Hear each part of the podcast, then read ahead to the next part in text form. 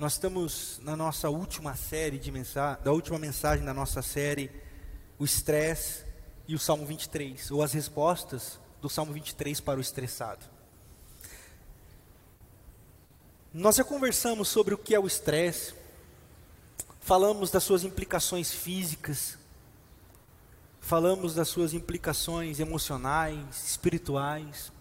Nós conversamos sobre a pré ocupação como fator estressante, ou seja, aquele que anda pré-ocupado, se ocupa previamente de algo que ainda não aconteceu ou que pode acontecer, se torna um estressado. Falamos das respostas para esse sentimento.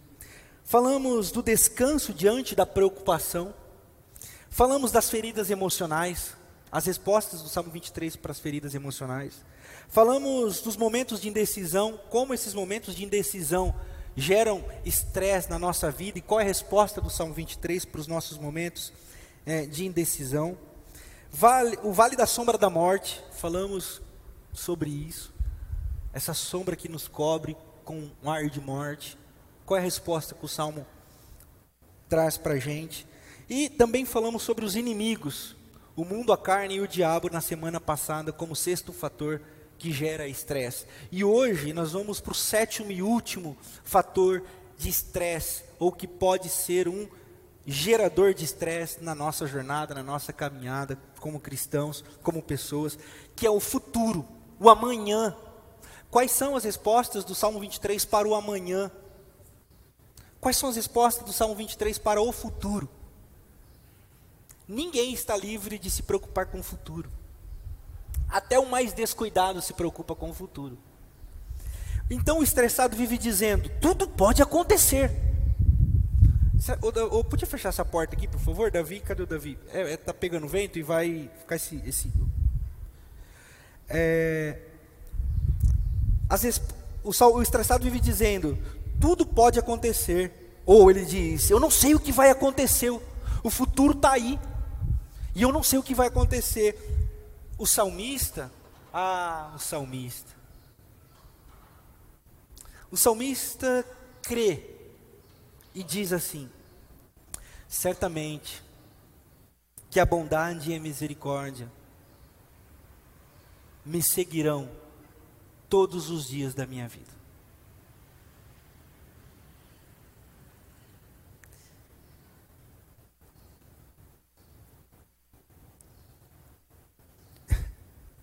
O que é a nossa vida?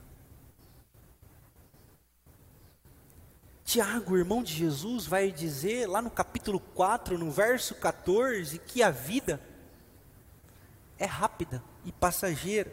O que é a nossa vida? Ele vai dizer. E a Bíblia não diz nada sobre o nosso futuro.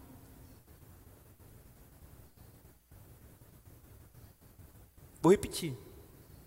A Bíblia não diz nada sobre o nosso futuro. Inclusive, aqui no Ocidente, nós tendemos a, a, a compreender o futuro para frente, né? Então, se você fala assim, ó, vamos para o futuro, você pensa assim, vamos para frente.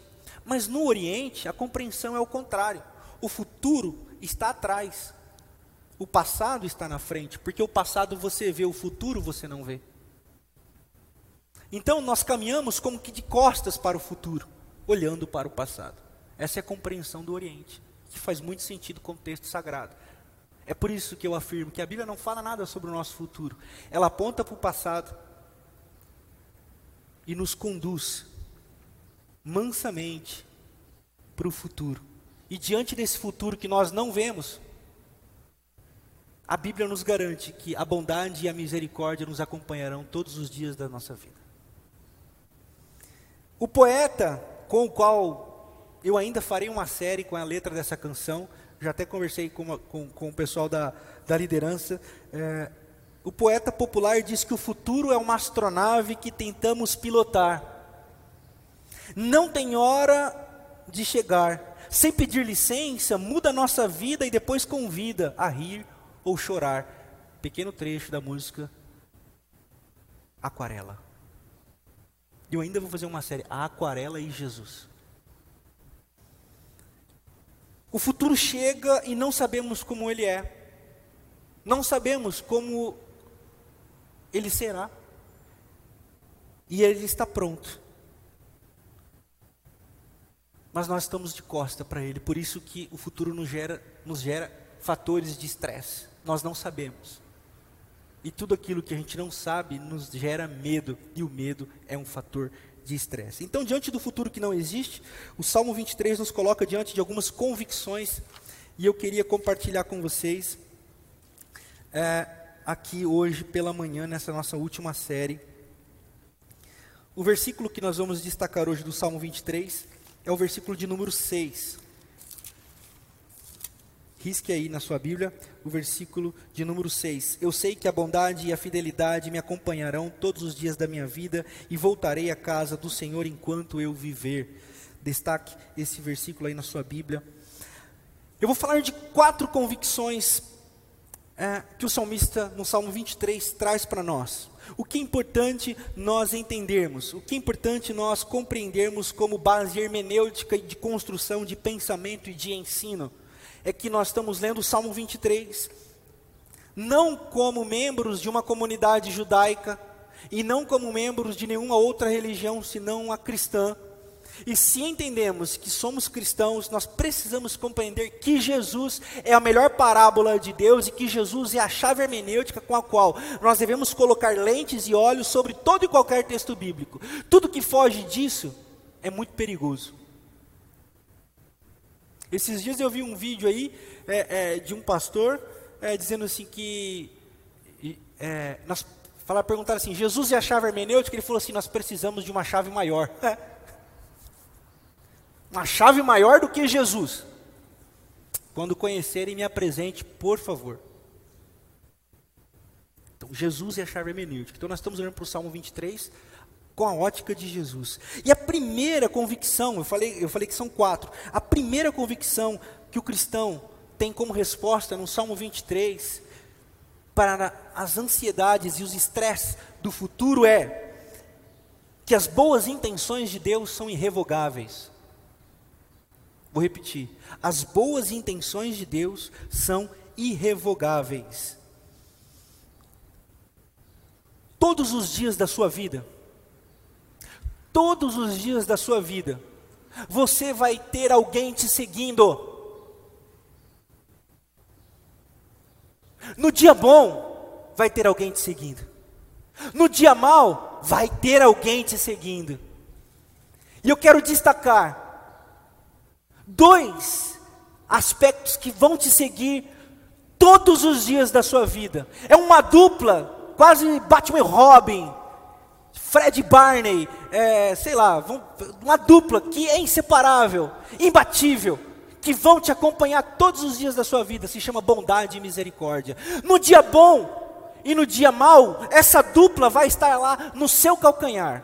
Bondade e misericórdia. É isso que o salmista diz: a bondade e a misericórdia do Senhor me acompanharão todos os dias da minha vida. E essas ações de Deus são irrevogáveis e são independentes do que você faça ou do que você deixa de fazer. Onde você pise, onde você deixa de pisar. Quer você esteja no inferno, quer você esteja no melhor lugar do mundo, a bondade e a misericórdia do Senhor estarão no seu calcanhar.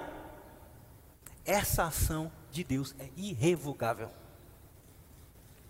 Deus fez uma aliança com todos nós pelo poderoso, grande, inigualável nome de Jesus por causa do amor. Romanos 8, Romanos capítulo 8, verso 34 e 35. E quem é capaz de te separar dessa aliança? Quem é capaz de separar você dessa aliança? Vamos abrir Romanos 8, 34? Porque é importante a gente ler. A gente, a gente fala de texto bíblico, a gente cita texto bíblico, mas às vezes eu tenho que ouvir, é, não, pastor, não, não, esse aí não está na Bíblia. Está na Bíblia, irmão. Está na Bíblia, Romanos 8, 34 e 35. Você pode ler até o 33 se você quiser. Ó. Quem fará alguma acusação contra os escolhidos de Deus? É Deus quem os justifica. Quem os condenará?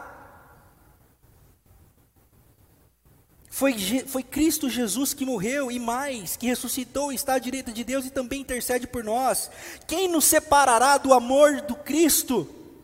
Será a tribulação, a angústia, a perseguição, a fome, a nudez, o perigo, a espada?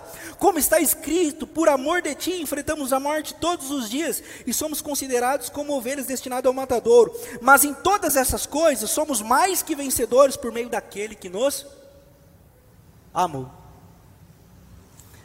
São ações irrevogáveis de Deus, nada nem ninguém pode separar, nada nem ninguém pode questionar, nada nem ninguém pode acabar com isso. Diante do futuro que é incerto, guarde isso com você. Lá aonde você não vê, a bondade e a misericórdia estarão contigo. Você não estará sozinho. Aconteça o que acontecer.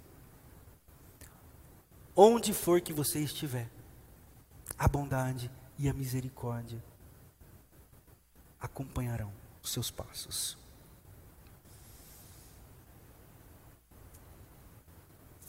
Vejam, não está escrito sobre justiça, sobre juízo. Essa é a grande diferença de Davi e o seu filho Salomão. É por isso que Davi é homem segundo o coração de Deus. Salomão foi só um grande rei em Israel. No livro do Eclesiastes, no capítulo 12, no verso 13, Salomão tem uma boa perspectiva sobre meritocracia e obediência. Eclesiastes, capítulo 12, no verso 13, diz assim: De tudo que foi dito, a conclusão é esta: tema a Deus e obedeça os seus mandamentos, porque foi para isso que fomos criados. Nós teremos que prestar contas a Deus de tudo o que fizermos, até daquilo que fizermos em segredo, seja o bem, seja o mal. Essas são as palavras de Salomão. E tem muitas igrejas, muitos pastores e muitos cristãos que se apegam nessa verdade de justiça e de juízo e de prestação de conta. É por isso que tem medo do futuro. Mas Salomão não é homem segundo o coração de Deus. Quem é homem segundo o coração de Deus é Davi. E Davi escreve: Certamente que a bondade e a misericórdia me seguirão e eu estarei na casa do meu pai. Eu não sou seguido por justiça e juízo. Eu não tenho atrás de mim um Deus com olhos arregalados procurando o que eu fiz de errado, o que eu fiz de certo, o que eu fiz de errado, o que eu fiz de certo. O seu passado vai te pegar. Cuidado com a cuca, com a cuca te pega, te pega daqui, te pega de lá. Ha! Essa é a visão de um Salomão amargo. Essa é a visão de um Salomão frustrado. Essa é a visão de um Salomão que entendeu uma perspectiva religiosa do sagrado. Davi, que é homem segundo o coração de Deus, e que, como você pode ler no segundo livro de Samuel, no capítulo 10 e 11, se quebrantou, se converteu e se prostrou e disse assim: Miserável homem que sou, os meus pecados enfraquecem os meus ossos. E quem sou eu diante do Senhor? Você é um filho amado e você é homem segundo o coração de Deus. É por isso que só alguém com coração coração em Deus é capaz de escrever isso que Davi escreveu. E somente alguém com o coração em Deus é capaz de desfrutar da bondade e da misericórdia do Senhor, todos os dias. Não é a justiça e o juízo que correm atrás de você. São incontáveis os meus atendimentos e conversas pastorais com gente que tem medo de Deus.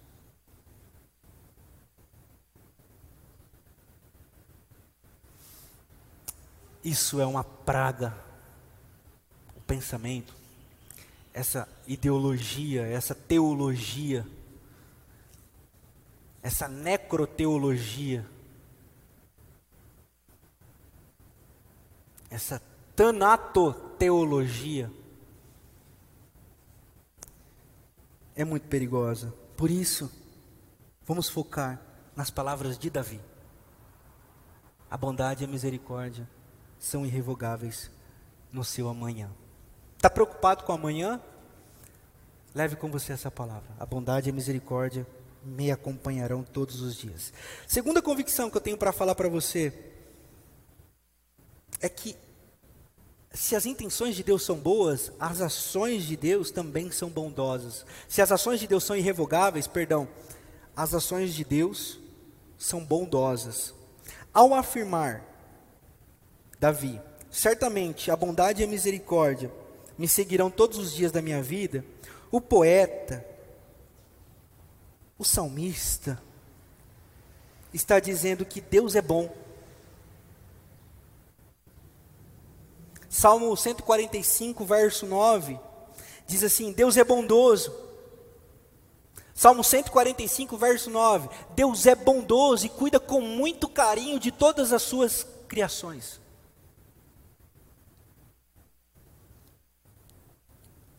Enquanto existe muita gente que entende que o melhor jeito de ser é estúpido, quando muita gente diz que o melhor jeito é ser verdadeiro e falando a verdade, magoa quem magoar, goste quem gostar, aplauda quem aplaudir, esse sentimento de verdade, esse sentimento de indiferença ao sentimento das pessoas, existem pessoas que então preferem amar aos gritos, tem gente que prefere amar ao chicote. Tem gente que prefere amar nas amarras, nas correntes. E, mais uma vez, digo com propriedade e com conhecimento de causa. As pessoas, tudo no que é regido dentro da religião e Deus, gostam de correntes e gostam de amarras, sim. Só não se dão conta disso, essa é a diferença. Porque se você perguntar, você, você gosta de chicote? Eu não, misericórdia. Você gosta de corrente, de amarras? Não, eu não. Mas não consegue se desvencilhar. Se tornou um lugar comum para elas. Então, a linguagem do amor e da bondade é, é infrutífera nesse tipo de coração. Eles precisam de um pastor que esbraveje sobre o inferno. Eles precisam de um pastor que esbraveje sobre a Bíblia. Eles, eles precisam de um pastor que vai ficar dizendo quem vai para o inferno, quem é herege, quem não é herege, que é o que a gente está vivendo agora. Eu vou falar para você, hein? Eu faço parte de um grupo de pastores que eu vou falar a verdade para você. Gente, eu, eu estou pá, chocado. Primeiro, com quanto eles compartilham fake news. É absurdo. A falta de neurônio dos caras é, me impressiona. Segundo, o ódio. O espírito de morte, o espírito tem que matar os hereges. E aquele negócio de pôr na fogueira, aquele negócio de, de empalamento público. É assim. É perceptível. Mas são esses que, de certa maneira, talvez constrói esse ambiente mas o que eu quero dizer para você não é sobre eles, nem quero gastar meu tempo com isso. Eu quero destacar o Deus das Sagradas Escrituras, que diz que o Senhor é bondoso e cuida com carinho das suas criaturas. Salmo 145, verso 9. E no mesmo Salmo 145, no verso 15 e no verso 16, diz assim: Ele ajuda os que estão em dificuldade. Tudo que vive olha para Ele com esperança. Olha que coisa mais linda. Esse é o nosso Deus, pessoal. Tudo que vive olha para Ele com esperança e não com medo. Tudo que vive deveria olhar para Ele como quem tem sede e espera não um raio na cabeça, mas um copo de água refrescante. No futuro, o Deus de bondade e misericórdia estará lá com você e não vai mandar um raio na sua cabeça, Ele vai cuidar de você porque Ele é bom. E ele não pode negar a si mesmo. E ele não nega a si mesmo, porque ele não quer abrir mão de quem ele é, porque ele não pode abrir mão de quem ele é, porque ele é Deus. E Deus é bom. Se temos uma coisa para afirmar sobre Deus, ele é bom. As suas convicções e o seu entendimento devem estar fundamentados na bondade e na misericórdia de Deus. Não se esqueça disso no futuro que é incerto e no futuro que você não vê e que vai chegar, saiba que Deus continua sendo bom. Por isso que a Bíblia diz que tudo coopera para o bem. Porque Deus é bom. Todas as coisas cooperam para o bem daqueles que amam a Deus. Não significa que tudo vai dar certo na sua vida, meu querido. Não vai. Não significa que você vai orar e o seu pai não vai morrer. Não vai. não significa que você vai pedir e as coisas vão acontecer como você pediu, porque você jejua, porque você ora, porque você lê a Bíblia, faz devocional, e não falta um culto e é dizimista fiel. Porque todas as coisas cooperam para o bem, porque amar a Deus não é fazer essas coisas. Todas as coisas cooperam para o bem daqueles que amam a Deus, é porque confiam no amor de Deus e no cuidado pastoral que Ele tem por nós. Isso é amar a Deus. E aí eu quero fazer uma, uma, uma, uma aspas, né? Nós estamos falando isso de amar a Deus. E o próprio Deus diz assim: se vocês amam a mim, amem uns aos outros, como eu vos amei. E o próprio Jesus diz assim: e se vocês amarem uns aos outros, como eu amei vocês, é nisso que todo mundo vai saber que vocês são meus seguidores. Ponto final. Não tem mais alguma coisa, é isso. Então, todas as coisas cooperam para o bem daqueles que amam a Deus, significa o seguinte: que em todas as coisas, esse caráter de amor de Deus que ama tudo e a todos é formado em vós. Nas circunstâncias boas ou ruins que vão ser inerentes à sua existência, o caráter de Cristo está sendo trabalhado em vocês, por isso todas as coisas cooperam para esse bem. E esse é o melhor bem que você pode ter, ser parecido com Jesus de Nazaré. Então, todas as coisas cooperam para o bem daqueles que amam a Deus.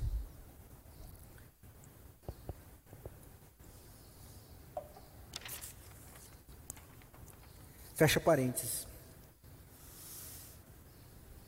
Eu preciso também falar de uma outra realidade aqui. Deus não é um causador da sua dor. Eu me recordo bem quando uma uma menininha morreu aqui em Botucatu de dois anos, eu acho, três anos. E os avós dela eram de alguma igreja. Escreveram uma carta pública dizendo que Deus tinha matado a netinha delas porque Deus tinha um propósito maior na vida dos pais.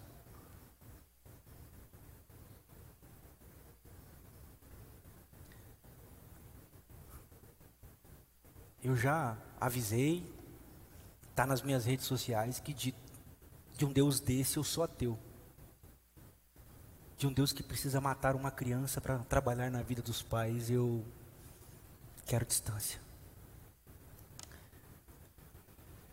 Mas esse é o nosso construto. O Deus que mata, o Deus que adoece as pessoas para que um propósito maior aconteça. Isso é de um equívoco teológico absurdo e ignóbil. Ignóbil significa desumano, asqueroso, monstruoso. Porque existir, existir, irmão, é parte da construção da humanidade e da liberdade que Deus nos deu. Então você acorda e você dorme, como o irmão de outra religião acorda e dorme. Você pega o seu carro para ir ao trabalho, como o irmão de outra religião pega o carro e vai para o trabalho, ou que não tem religião nenhuma. O que pode acontecer é que você pegou o carro numa hora e o outro irmão pegou o carro na outra hora, e dois corpos não ocupam o mesmo lugar no espaço. Bate o carro. Agora, você dizer que isso é Deus trabalhando para que você troque de carro, para que Deus, porque você, você, você pecou na semana passada, é de uma infantilidade absurda. Existir é estar alheio aos eventos e momentos e fatos da existência. Agora, o que é a graça de Deus, o que é a bondade e a misericórdia? Que nesses fatos que acontecem com tudo e com todos o tempo todo, o caráter de Deus é trabalhado em nós. É por isso que Deus transforma o mal em bem. É por isso que Deus transforma o dia ruim em um processo de que Cristo está sendo trabalhado em nós e formado em nós. É só isso. É só isso. Por que, que é tão difícil entender isso? Porque nós precisamos de alguém nos controlando o tempo todo. Lembram-se que eu disse que a gente, as pessoas são viciadas no chicote, no controle, na cajadada? Esse é um reflexo, uma construção de um Deus que está controlando tudo, porque eu sempre vou ter alguém a quem culpar ou a recorrer. Não foi eu que atravessei o farol vermelho na hora de bater o carro. Não foi eu que saí atrasado e estava acima da velocidade. Não foi eu que não dei seta na hora de virar. Não foi. nunca nunca é, é sempre um.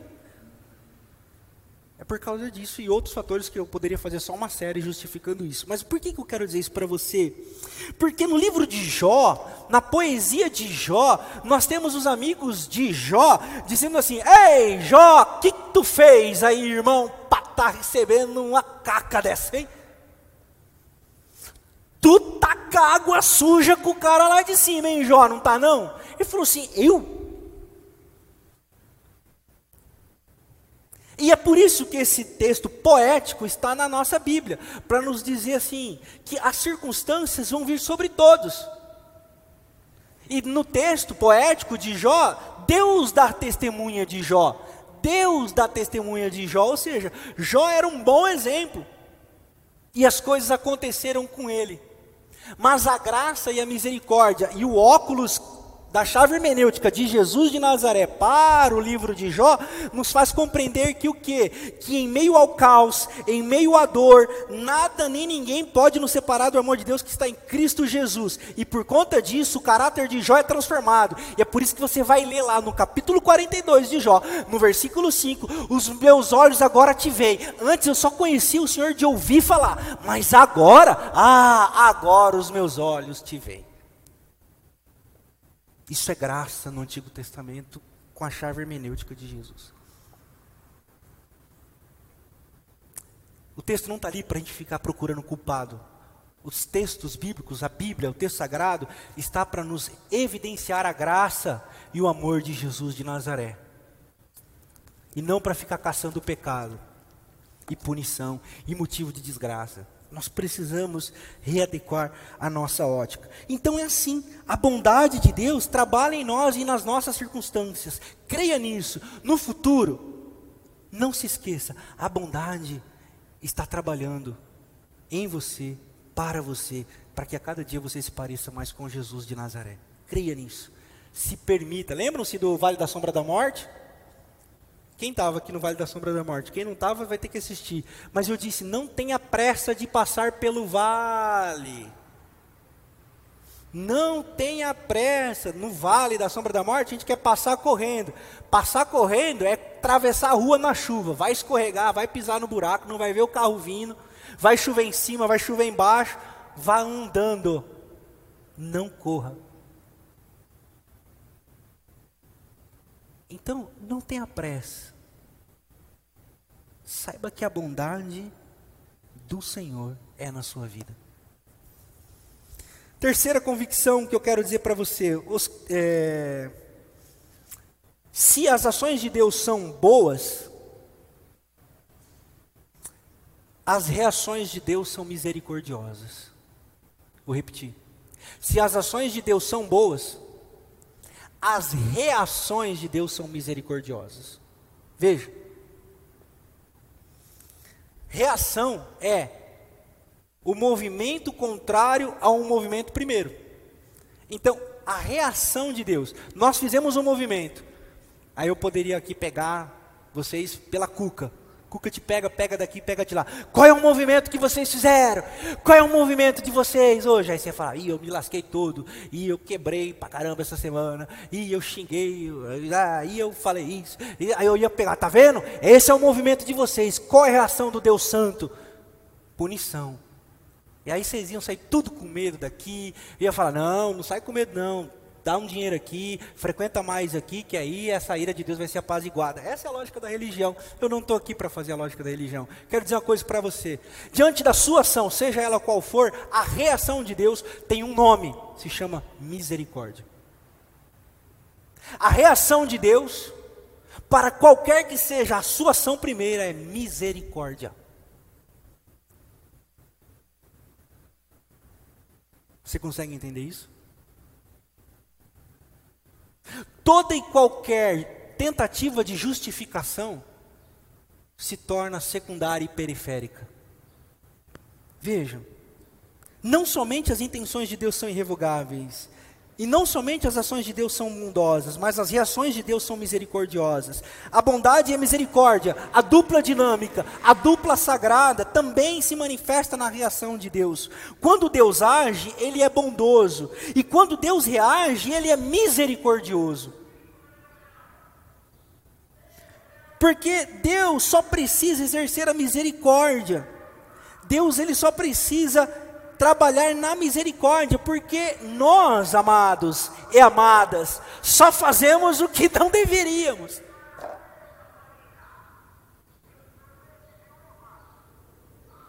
Somos o que não deveríamos, pensamos o que não deveríamos, agimos como não deveríamos. É por isso que o apóstolo Paulo escreve Romanos, capítulo 3, verso 10 e o verso 23. Não há um justo sequer sobre a face da terra. E todos pecaram e estão destituídos da face de Deus. E o 23 vai dizer assim: que o salário do pecado é a. Hã? Olha que bonito.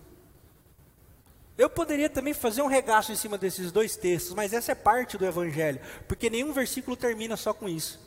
O 23, por exemplo, vai dizer: Mas o dom gratuito de Deus é a vida, misericórdia.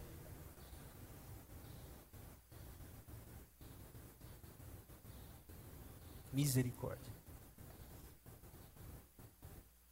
Normalmente as pessoas gritam misericórdia pedindo livramento. Você fala um negócio, eita, quase fui atropelado. Misericórdia, né? É, é, é o Ave Maria dos crentes. O, o, o, o, católico, o pessoal do Ave Maria, hein? Meu, o, o do crente é misericórdia. Mas nem sabe o que está dizendo. A etimologia da palavra misericórdia pode ser transliterada ou significada como cordas de amor. Quando nós não agimos bem, quando nós não nos comportamos bem, as cordas do amor de Deus estão sempre prontas para nos resgatar. Diante de um futuro em que a gente sabe que fez caca, me desculpa a expressão caca, mas foi a melhor que eu encontrei para outra que veio na minha cabeça agora, é, a misericórdia nos alcança.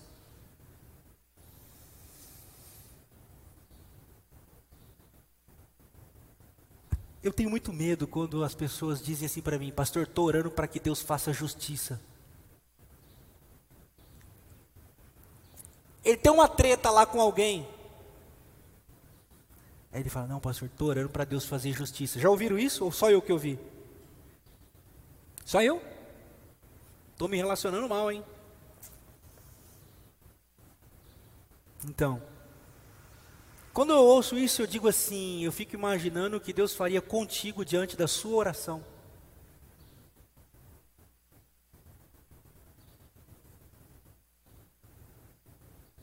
A misericórdia é o ato de não retribuir nenhum ato pelo mérito ou pelo demérito. É simplesmente lançar cordas de amor.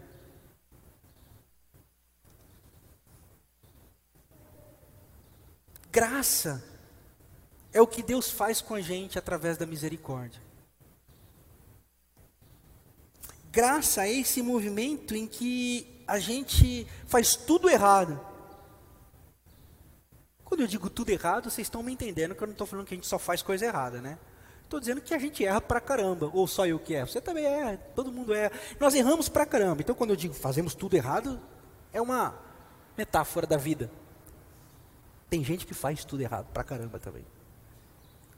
Mas enfim, diante desse tudo errado que a gente faz, a graça é o fator primeiro de nós não sermos consumidos. E a manifestação dessa graça é as cordas de amor que Deus lança. No futuro, talvez, pela sua construção religiosa, você possa pensar que algumas coisas ruins podem, estão, podem acontecer com você por causa do que você fez no passado. Ah, pastor, então, esse aqui, será que não é porque eu fiz aqui lá no meu passado, tal? Eu quero dizer para você, no seu futuro, lembre-se das cordas de amor que são lançadas para você todos os dias. Porque a misericórdia é uma reação de Deus à sua ação, seja ela qual for. Seja ela qual for. Deus não vive jogando os nossos pecados na nossa cara. A quarta convicção que eu quero passar e última sobre o futuro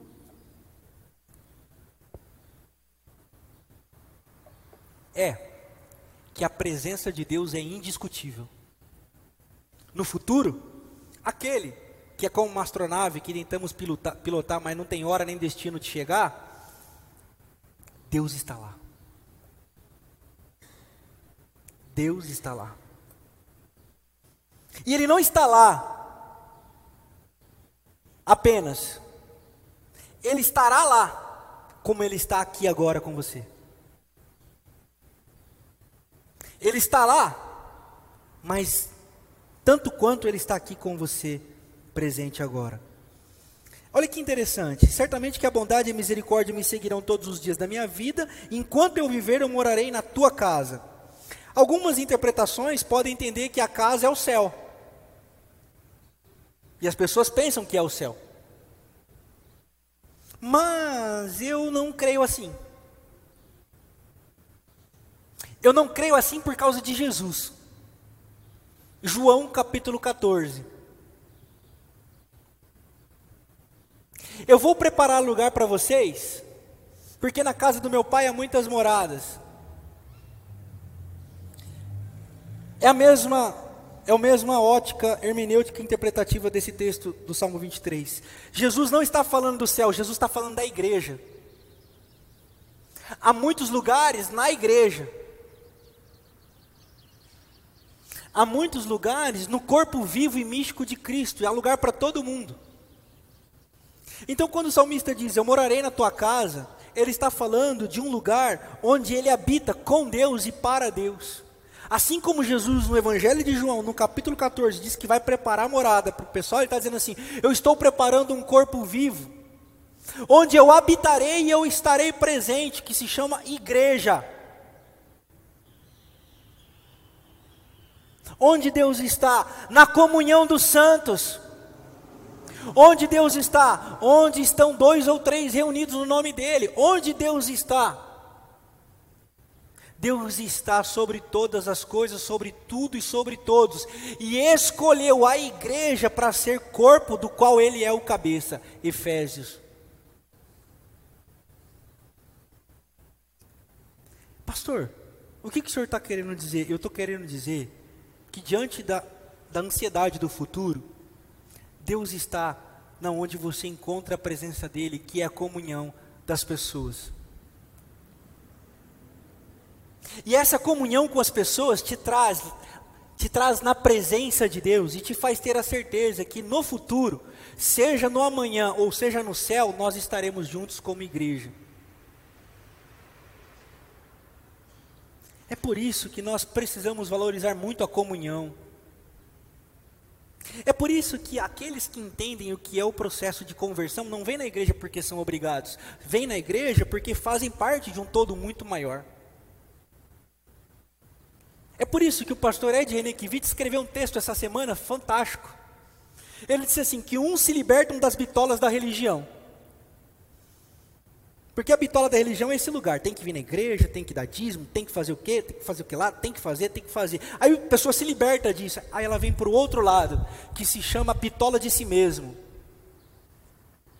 Que é o cara que acha, a pessoa que acha que não precisa fazer mais nada. Eu trabalho legal, eu sou gente boa, eu sou uma boa mãe, eu sou um bom pai, eu sou um bom funcionário, tal. Outra bitola, ele cria a caixa dele, o sagrado dele. Quem é o sagrado para ele? Ele. O nome disso é egolatria. Pastor Ed vai dizer: não, nós precisamos nos encontrar. Porque na comunidade você vai ter as suas vulnerabilidades, os seus medos expostos.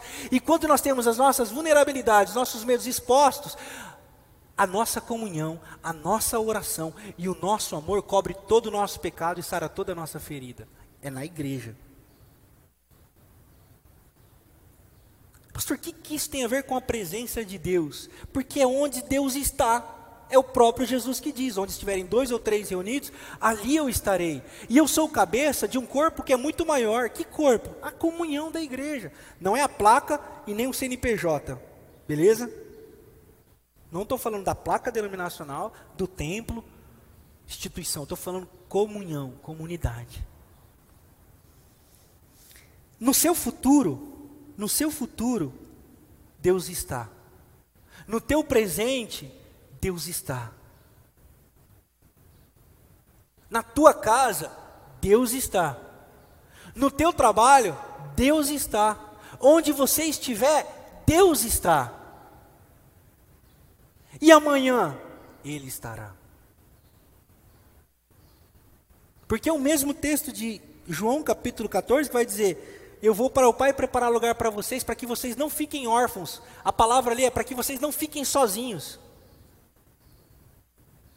E vocês sempre terão o Parácletos, o Espírito Santo. A palavra grega para espírito é Parácletos, aquele que anda, caminha em paralelo, caminha ao lado, o conselheiro, o ajudador. A presença de Deus é indiscutível. Onde quer que você se encontre, Deus vai estar. Não apenas numa situação geográfica ou existencial, circunstancial, mas em qualquer lugar. Lembre-se que Deus está. Tem uma música do Grulha que fala isso, né? É, Deus está. É, agora me, me ocorreu de lembrar agora do Grulha cantando Deus está. E é na igreja que nós experimentamos esse conhecer de Deus. É na igreja.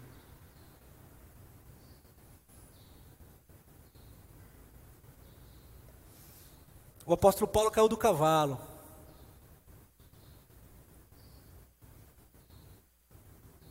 Ficou três dias cego. Depois que entendeu, saiu semeando boa nova em comunidades. Foi para Éfeso, foi para Filipe, foi para Galácia, foi para Tessalônica, foi em Colossos, instruiu o jovem pastor Tito, instruiu o jovem pastor, pastor Timóteo, porque ele entendeu que o lugar onde a graça de Deus se manifesta é na comunhão e na igreja. Onde Deus está? Na igreja. Como que Deus se manifesta? Através da igreja.